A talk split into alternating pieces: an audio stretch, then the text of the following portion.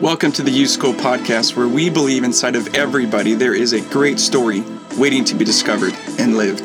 This is the show where we guide you on your journey in discovering what your story could be. It's your life. Don't let anybody else write it.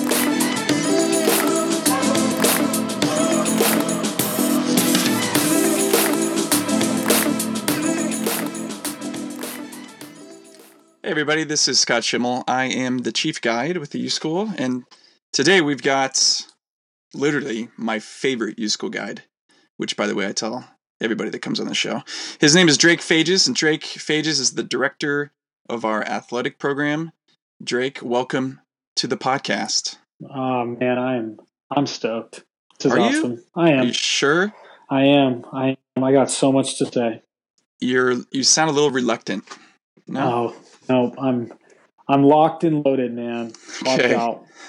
so uh, Drake, if if um, for those of you who don't know, is not only the director of our athletic program, but is quite a prolific athlete. He is a self-described jock, which is no knock on his intelligence, but is a huge compliment on his athletic ability. And so, um, Drake, we're gonna run through a conversation around your work with athletes with YouSchool, but also your experience as an athlete. And um, you know, one thing I've known you for a couple years now. I don't, I don't know, I don't know the answer to this question. When, when you were little, uh, w- like, what was the first time you thought to yourself, maybe I could become a professional baseball player when I get older? What was there a moment? Do you remember that? Yeah, I. What's strange enough that I do. I, when I was when I was 12, 11 or twelve years old, I was playing little league, and I was I was one of the bigger kids, so uh, I think I had a little bit of advantage. But uh, there was an article written in the local newspaper about our All Star team, and literally it was like a three page spread on our team, but it was mostly about me. And I remember, yeah, and I remember doing an interview with a guy uh, for the Press Enterprise uh, in the Inland Empire here in uh, California, and yeah, it came out and it was just highlighting uh, me as an athlete. And I remember my mom sitting down and having me read it and cutting out like 16 to 20 25 different newspapers all the same What? article and collect What? yeah I, and I was just cleaning out a box uh, of like things my mom and dad kept for me. And i saw this article and there was about six of them in there. And i was like man. And so maybe yeah i think it was How old then. were you? i was in little league so it was i think it was going into i think it was going into my 12 year old all-star. So yeah 12 years old having everybody in the county read an article about some over kind of chubby kid with leadership skills. I'm not sure. I don't know what happened but i think Dude, right you were- then You were a stud. the big bambino man Wow. Did you so from that article, did you start was it like, dude, I'm gonna be a professional baseball player. This is this is happening. Yeah, yeah. From that from that article, I had a choice. My parents kind of sat down and said, "Hey, you know, there's a couple different options." This was like the birth of travel baseball Okay. uh, when I was 11 and 12, and they gave me a choice. You could either play uh, ice hockey and and go that route, or you could play travel baseball.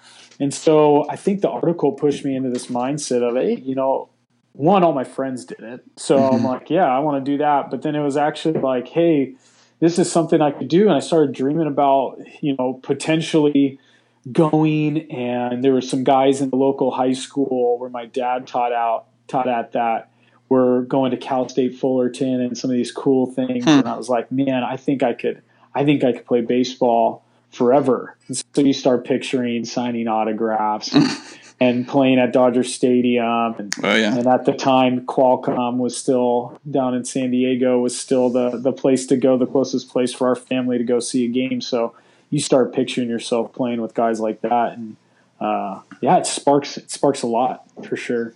So what did what did that do for your life? Like what obviously you started to play a lot, travel ball into high school. Uh like what as you look back, how did it impact your life, your friendships, your school, your academics, work? I assume you didn't work because you were playing baseball when you were in high school. Yeah. Like, how did it impact you?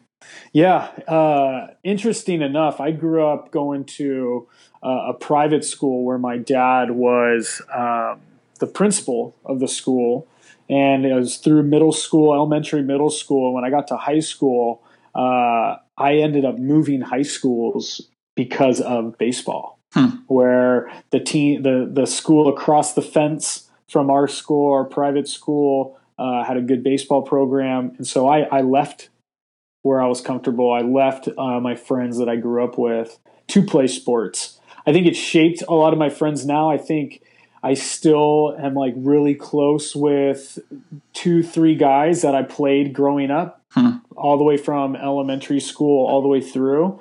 That's cool. Um, but I think that's general for a lot of sports. Mm-hmm. Um, I think sports is a big uh, relationship connector. It's an easy thing for guys to talk about if they have played sports. yeah. Uh, it's an easy piece to say and kind of live the glory days, or even just understanding as you're sitting there having a beer, uh, watching a game. You have stuff to relate to and talk Mhm. through because you've lived these certain lives. Um, so it did it did a lot. It took my time was based around that. Summers, spring. I never had a spring break Hmm. uh, because it was always a baseball tournament. hmm Uh, my friends were really filtered through who I was spending the most time with, which is are your teammates and, hmm and people who like that sport. So uh, it did a lot. Hmm. Did a lot for me growing up, even from you know 13 years old on. There's always weekends where travel baseball, and uh, if you weren't playing baseball, you were playing basketball. But then when you had your basketball game that next Sunday, you had a baseball game. So it, was, it was everything in between, always there. I know most people would assume, and, and rightfully so, that, that playing sports, especially for kids, is is a really positive. It's a really positive thing. Obviously, you know, it's it's better than playing. Most people would say it's better than staying home playing video games. It's better than out selling crack on the street corner. Yeah, uh, helps true. you be healthy. Um, I think I think it is. Depending on how much money you're making. Yeah, that's true. What, from your perspective, what good does playing sports do? What did it do for you? What good did it do for you? What, and then generally, what what good does playing sports do for athletes? Yeah, I think the first thing that came to my mind is that when you are on a team at whatever level, and, and you probably see this in your kids being young, Yeah, they're dealing with a bunch of different types of people. So socially, it helps you. There's Mhm. there's things that go into it when you are with a certain amount of people or types of people for X amount of hours throughout the week. Mhm. Uh, so you deal with a bunch of different people. You see parents, you see different parents, you get to know them, you get to know their families, that kind of thing. Uh, but it really is seeing where you fit. Your personality gets shaped, Hmm. different things like that. But I think your personality is being shaped through like how you compete, and you actually get a chance to actually see a tangible, a tangible result to how you either prepare for something or the way you approach the sport or the game.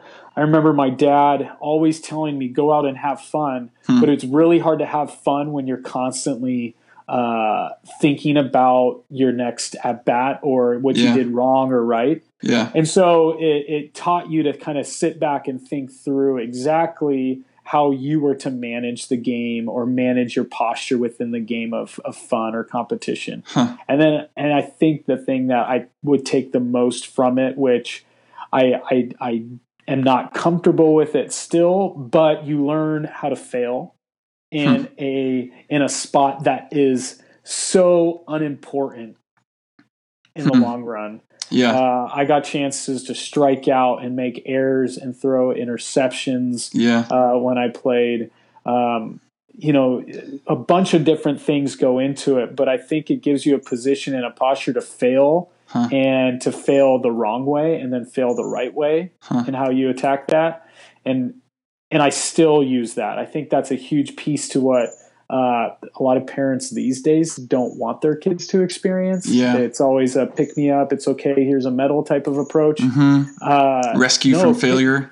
yeah, kids need to fail, and sports Mhm. is a great way to show them how uh, and to learn from it. Yeah, yeah. It remi- reminds me. I'm I'm coaching a, my daughter's softball team right now, and she's nine years old. So I've just noticed there's a couple of the girls that when they strike out, or not even when they strike out, for sure when they strike out, but also when they hit a ball hard and someone else catches it, that that it, I mean, it's like tragedy to them, Mhm. and that's something that they're gonna have to learn for the next few years. You like not not that you can't cry every single time you strike out because you can, but it's Yeah. just not going to be that effective or productive Yeah. over the long run. Um, so with this idea of you looking back at high school, going into college, you had this um, emerging vision for your life that you're going to be a professional baseball player, and obviously, from what I have heard about your past, that um, that made sense based on your record and your statistics and what coaches were telling you. So you had this really big belief about your future. Uh, what and I think there's a quite a bit of athletes like that. High school athletes thinking Yeah. about getting a college scholarship. Obviously, college athletes think about uh, going professionally or maybe perhaps down like the Olympic route. What so believing in something big? What what did that do for you? Yeah, I, think the basis of believing in something big or something that's outside of you and yourself, it's it gave me a drive to accomplish something when it was hard. You know, if you have Hmm. this vision of of what you could be, Yeah, uh, you believe in something big about the world or about you in the world and what that really lines up for people differently but it's it, it really is belief is a driving force for when Mhm. things don't go well it's Mhm. really easy to believe in something when you're squaring up the baseball or it seems like the game's really easy to you or your relationships and your friends are are, are clicking and things Hmm. are good it's really easy to say yeah i'm supposed to be here. I, I love this. Like i I, I trust it. I, I'm, I'm feeling like i'm jiving in it. Um, but when things aren't good Hmm. what is it that's going to constantly sit there and hold your mind in the right space? Uh, that's what it did for me. I think that when you believe in something belief and define belief i think it i think it reaps and reeks of confidence. I think Mhm. when you trust that something is true and you and you know that because you've made your mind up about it uh, it only gives you more reason to do something and accomplish something. Yeah, and whether that's your belief in someone like a spouse or a teammate, or if you're coaching somebody, your belief in them is only telling them, like, here you go, like, here's confidence, Mhm. take it, do it. Um, that's, I think that's what's gotten me through a lot of things in my marriage and in my friendships. It's when they believe that you are bigger and better than what you do at times yeah. uh, good things happen. You see Huh. result. You see it taking place, and you get surprised just because of belief in that person or that thing, That's cool. that goal. That's Yeah. cool. Well, I know it's not all a happy ending necessarily for you. Um, What happens with your baseball career? Tell us about the. Yeah, I'm not. I'm not. I'm not talking from Dodger Stadium right now. So, uh, yeah, it, it was interesting. I, I I went to school. I, I had a, a fun uh, college career playing baseball, and it was uh, a couple day following a great season, um, winning whatever awards that you can, being lucky enough to get those, and honored to do that. Uh, I was playing baseball uh, a couple days before the MLB draft Hmm. and uh, I took a swing and fluke fluke incident. I ended up uh, fracturing three vertebrae in my back, uh, a bulging disc, and from there, uh, that storyline kind of ended. Hmm. It was uh, it was a swing. I actually hit the ball, which I'm really proud of. Uh, so everybody, I hope it went far if you broke it, your back. It was far. It went far. It went off the base of the wall. Uh, but it was a bang bang play at first base because I kind of spun off of it and kind of stumbled to 1st Mhm. because I needed to get that stat. Mhm. And uh, and it was a bang bang play. I just got stuck hovering over the base, and as I was walking, being helped off the field, Hmm. uh, went to lay down in our team room. Um, I knew that there was something that said uh, things are about to change for you dramatically. Uh, when I tasted, when I tasted the goal, the goal was to, in my mind, uh, of course you want to make it to the major leagues. Of course you want to be on TV and do these amazing things. Uh, my goal was to get paid to play baseball. Wow. Uh, to get a paycheck, and if that paycheck was big, heck yeah. If mm-hmm. it was mm-hmm. something small, like that would be amazing. Uh, and I was right there, and it ended. And what's interesting is that although that story is dramatic and there's some there's some crazy like oh my gosh that sucks Drake factor, mm-hmm. uh, uh, that is everybody's story. Uh, whether it's an injury, whether it's just how time has ran out on you, whether you've been playing for years hmm. and all of a sudden you get a neck surgery and you can't throw a football as good as you did anymore. Hmm. Uh, your your story ends, your sport life ends, and uh, sometimes it's faster than you think, but hmm. other times it's it's moving and slowly progressing into this fall off of, hey, this is no longer what you're supposed to be or can be doing now. Yeah. Um, so that's that's where my story went. It, it ended abruptly uh, and quickly, um, which which really took me into a took me into a different state of mind. Um, I think looking at looking back on that and seeing how that's kind of impacted me and impacted where I've gone from there or where I went from mm. then. Yeah. Uh, it put me into a scramble of reassessment. Okay, well, my major isn't really setting me up to do something that I really want to. It was a quick way to graduate. Yeah, were you uh, thinking about ha- that, or was there even in, a, no, in, the back of your mind no, a backup plan? No, I, t- I took. Uh, I'm so I'm so mad at myself for it, but I decided to pick a major uh, based on how fast to graduate, mm-hmm. and um, I was doing an internship with uh, criminal justice minor, an emphasis, and I, uh, I, I saw Taken, the movie Taken, one time, and I wanted to bust wow. people doing sex trafficking. Wow. And I realized I'm not tough. I don't. I don't like this. I don't. I don't, I don't think I'd be very good at it. uh, and so I was in a. I was in a career path based on my major that just made zero sense. Hmm. And uh, so I had to reevaluate. I had to figure out what exactly I could do. And so I I jumped into the one thing that people have always told me I was good at, and that was sales. Hmm. Jumping into uh, medical sales, life, a career, uh, because one, it was in sports medicine, which I thought you were hanging out with athletes all the time. Yeah. And then two, it was sales, and I could talk to people. So I did that. Um, so I graduated on a Friday. I moved to San Diego on a Saturday, and I started working on Monday because wow. that's what because that's what you're supposed to do. Yeah. What do you if you could look if you look back, go back, let's let's say in time, have a conversation with you 13, 14, 15, like do you wish you had done things differently? Do you wish you had thought about things differently? Like what what kind of advice would you give yourself? You know, I was having a conversation the other day with uh, with a high school a high school kid, um, and and he asked me that same question. He said, "Well, hmm. what what could you have done differently? Because things have gone a little sour for him mm-hmm. in a in a way.